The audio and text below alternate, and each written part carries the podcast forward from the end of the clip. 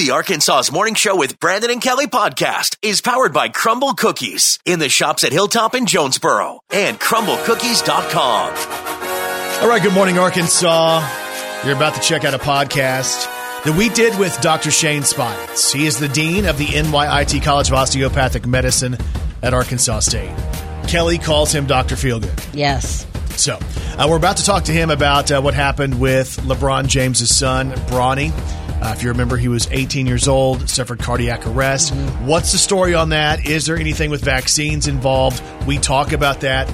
We also talk about how we can protect our kids. Check it out here, Dr. Shane Speights. Ladies and gentlemen, this is the K-Fine Breakfast Club. Hey, welcome back, everybody. Powered by Families, Inc. We'll get back to the show. Now back to Brandon Baxter and Kelly Perry. We are joined this morning by the man who is hotter than summer in Arkansas. He's the one that makes you feel all right. He's the one they call feel good. He's gonna be your Frankenstein. I got one thing you'll understand. Dr. Shane Speights. Dr. Shane Speights. Dr. Shane Speights. He is the dean of the NYIT College of Osteopathic Medicine at Arkansas State. He runs the school. He is Dr. Feelgood, Dr. Shane Speights. Good morning, sir. Morning, guys. Morning. I don't know that I'm hotter than an Arkansas summer because Arkansas summers have been really hot. My wife said, yes, my big fan base. Yes. You have one. That's right. Fan base, my inner one, yeah. Hey, so we mentioned the NYIT College of Osteopathic Medicine. I saw something you guys were putting out the other day that the whole school is more than just medical school. What's the deal with that? So one of the things that we want to make sure people recognize, obviously we train physicians. We got a new class starting here in about a week and a half or 2 weeks. We got a new class coming in, another 120 new students who will be starting medical school. And so excited about that. But what we do is we've got a lot of community engagement, and what I mean by that is we've got a lot of programs for K-12, for even undergrad, just talking about general health, looking at the Mississippi Delta region, the area that we're in here in terms of our health outcomes. You know, we've got some challenges here in the Delta region, and so we're trying to figure out what are ways that we can help positively impact the outcomes in this area. And so we've got some great projects coming up. Actually, we've got a couple of announcements that we'll hopefully be making here in the next couple of weeks, a couple of big announcements in terms of some things that we're going to be doing more specific to the region that we're excited to be talking about. But we say more than a medical school because it's not just that we graduate physicians. We truly are trying to engage in the health of the communities of the state and the region. I think it's important, too, to realize that now Northeast Arkansas has a place where if somebody wanted to, learn how to be a physician, how to be a doctor, they can stay at home. Now, I know people from all over the state and really all over the Mid-South come here to go to school. But, man, for the people in Northeast Arkansas, this is something great to have. Oh, it's a big deal. And we were I think this last year we graduated our first student who literally never left the city limits of Jonesboro. Oh, wow. For their education. So they went to school. They did K-12 here in Jonesboro. They went to school at Arkansas State University, went to medical school at our medical school, and now they're doing their training at one of our local hospitals. So both St. Bernard's and NEA Baptist have the training that occurs right after medical school, which is generally either internal medicine or like family medicine or something like that. Mm-hmm. So literally, you don't have to leave the city limits of Jonesboro to become an actively practicing board-certified physician. That's so great. Mm-hmm. Hey, if people want to find out more, maybe there's somebody on that journey or there's a parent who knows their kid has that interest, what can they do to find out more about what you guys do? So on our website, nyit.edu, so www.nyit.edu. Now, we're obviously affiliated in New York. We're affiliated with our New York parent institution there in Long Island. But you can go there and you can go to our Arkansas site and you can actually find out all kinds of stuff about what we're doing and what we're about and just reach out to us. We give tours, obviously, for individuals who are interested in what we're doing there. And so I love to talk about to future students or potential students about medical school and everything that we got going on. We're starting to even launch some other programs, looking at expanding and doing some programs maybe even that are outside of physician training. That's great. Hey, one thing I wanted to talk about for sure this week in Doc Talk, because it was a big trending topic and it still is today, LeBron James Jr., they call him Bronny. He's 18 years old. He was practicing on Monday, practicing basketball at USC. And what they're saying is it was like a cardiac incident, cardiac arrest. He was rushed to the hospital. He was unconscious. We don't see this a ton, but it does happen from time to time, and it makes big time news when it happens. What's the story on an 18-year-old who appears to be an athlete and healthy all of a sudden going through a cardiac event? You know, like you said, you'll see this every once in a while, and some people may be thinking back, you know, well, didn't we just see this with Damar Hamlin, yep, you know, not that long ago, you know, back earlier this year in terms of what he had, his event. Here's what people need to recognize, and it's really kind of, I'm not going to try to get too deep into it, but it's how the heart works. So the way the heart works, if you'll think for a second, like when you have a light switch and you flip on the light switch and the light comes on, and you flip it off and the light goes off, the heart's kind of the same way. And what I mean by that is when the switch goes, there's an electrical impulse that then goes and turns the light on. And so when you think about the heart pumping, you hit the switch on, the light comes on, think about the heart squeezing. And then when you turn the light switch off, then the heart relaxes. And so the same thing. So on, off, on, off, on, off. Well, some people, what happens is maybe the wire that goes from the switch to the light, maybe it's not, maybe it's broken. And what I mean by that is maybe it's the integrity's not as great, or maybe it's got a chance that circuit does not complete. If that happens, it can throw the heart into a different rhythm. Okay. Now, most of the time it works just fine. But for some people, under certain situations, it may not work. And what happens then is the heart, then it deviates. And so instead of the light switch coming on, you know, all of a sudden you don't have that happen, and then the electricity goes somewhere else. Hmm. And that's what can happen in these young athletes. Now, they do, I'll say here locally, we have when we do the physical exams, they do out on the A-State campus for high school students in this region. One of the things that they do, I believe St. Bernard's is the sponsor of this, one of the things they do is they'll do an EKG. And so, here's what's the strange thing, is it's not something we generally do for every athlete, but it's something that they do, that they look at it. And every year they'll usually pick up a couple of students who have this abnormal rhythm that have not had any issues at all, but they can see it on that EKG, and it warrants further evaluation, or at least a workup, or at least some monitoring. And so now that's a little different than what I'm talking about now, and what happened to LeBron's son's a little different than what happened to Damar Hamlin. He was just, to be honest with you, wrong place at the wrong time when he got struck in the chest. That caused that strike to the chest caused this abnormal rhythm. So sometimes just a blunt force, not too much, not too little, right over the heart can cause the same thing as this abnormal conduction or this abnormal movement of the electricity. Hmm. Like I said, the heart has its own electrical system, and if that electrical system gets screwed up at all, then it just doesn't function correctly, and it can kind of send you off, and all of a sudden now, I mean, as you see, you'll see cardiac arrest. Luckily, that's why we have these AEDs all over the place. An AED generally can correct that. So if it's the correct, the AED will analyze it. It'll look at the rhythm. It'll say, hey, I think I can fix this. It'll say shock advise or something like that. And that's why it's important that we have these, you know, churches, convocation centers, convention centers, large gatherings. And most of these things are pretty idiot-proof for the most part. What I mean by that is, you kind of just open it up, turn it on, it tells you exactly what to do. And so the average person should be able to use an AED. Now, we recommend training just so that you're kind of familiar with it, but for the most part, these things just walk you through what you should be doing, and they are absolutely lifesavers. Again, Dr. Shane Speights is on with us this morning doing some doc talk. One more thing on Bronny James. I did see a whole bunch of stuff on social media, and I'm sure you saw it as well, where the anti-vax crowd came out and said, oh, this is because of the COVID vaccine and maybe blah, blah, blah. We don't even know if he got the COVID vaccine, but, people want something to jump on. Is there anything that we've seen where this vaccine really causes issues with stuff like this? Or no, not. I mean, this is, I think, one of the frustrating things is that for the most part, anything like any kind of ill effect that you would have had from a vaccine of any kind or something like that, generally is going to be short-lived. Okay. And so it's not going to be something that shows up a year, 2 years, 3 years, 4 years later.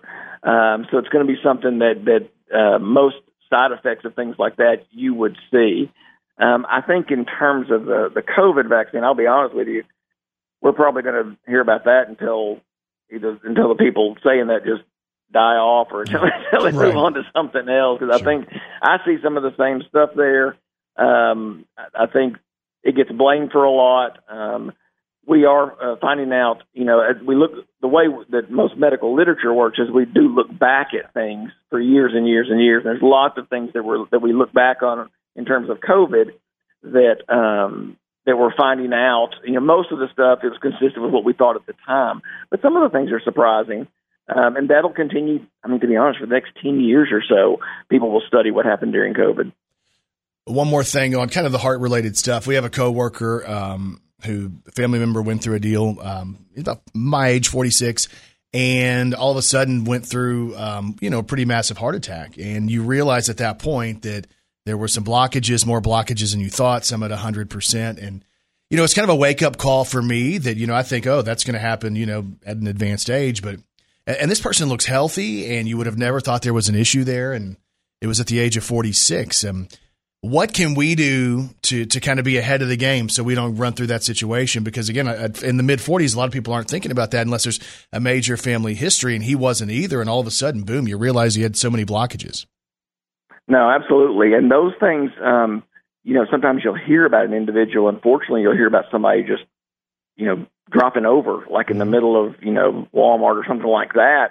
And people are like, we had no idea, or there were no symptoms. Usually there's going to be something that you can pick up on, even though it may be vague. And so I think what's important for your listeners to know is that the big things that we see on the medical side is somebody, maybe like if you take off for a walk and you're walking across the parking lot, then all of a sudden you get a little winded or you have any chest pain at all, you should get that checked out immediately. That's something you absolutely should get checked out. We don't take that lightly, because what happens is, in terms of those blockages, when your heart starts to beat faster, because let's say you need more blood flow, like if you're, like I said, walking around the neighborhood, even walking across the parking lot or doing, something strenuous, your heart is saying, okay, look, we need more blood.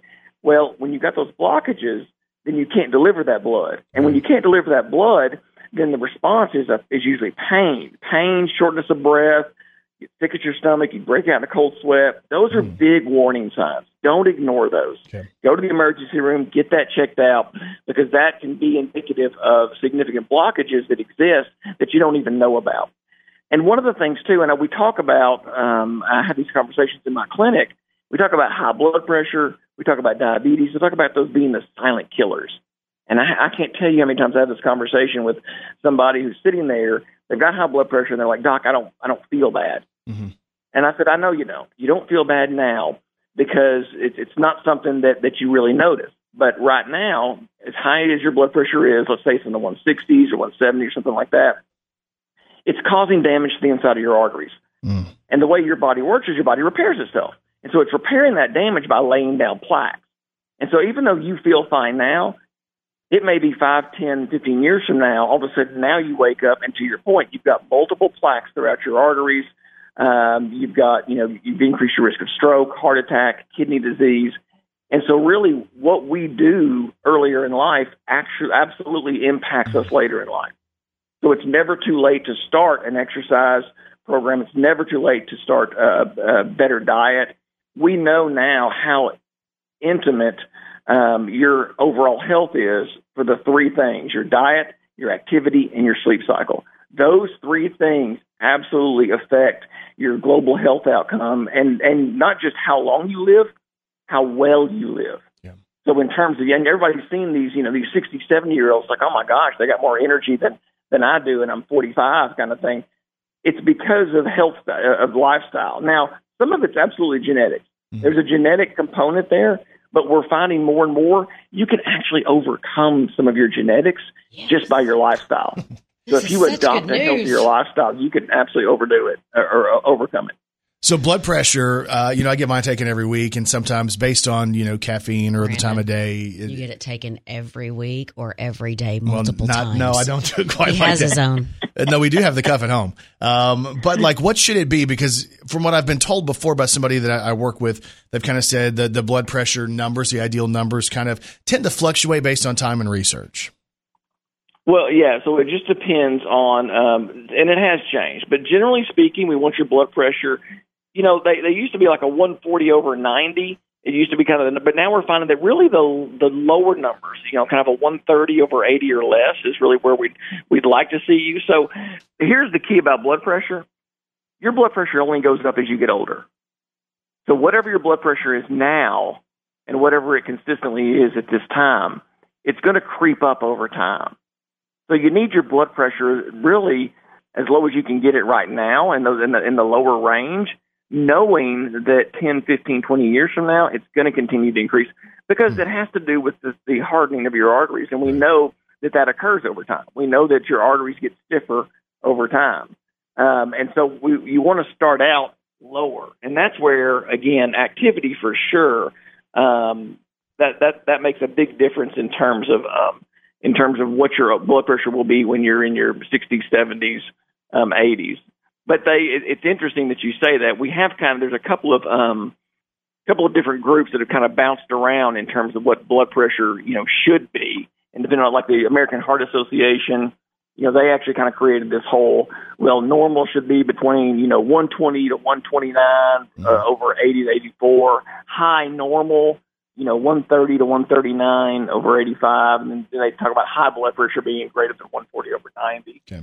So they've kind of started looking at breaking it down into these different ranges to kind of give people a better idea. And I don't know if that was because, you know, people said, hey, I'm 135, I'm good, and so they didn't think anything about it, or, you know, I don't need to exercise because I got a blood pressure less than 140, when really that was in the high normal range, and if you didn't do anything, your blood pressure is going to go higher as you get older. So maybe that was the idea behind it. I'm really not sure why they did that, but generally speaking, you'd love to have your blood pressure, depending on your age, you'd love to have your blood pressure down in the 120s, you know, over 80 or less, if you can. So is there anything I can do kind of like to roto-rooter my arteries and stuff like that at this point? Or so there's medication. Yeah, there's medication. I don't know that we don't really advocate for the roto-rooter unless there's a roto-rooter that you can do, but that's only if you're like in an emergency situation. Yeah, but yeah. So that's where some of the cholesterol medicines come in. Some of the cholesterol statins, those medications have been shown over time to actually improve the thickening of the arteries.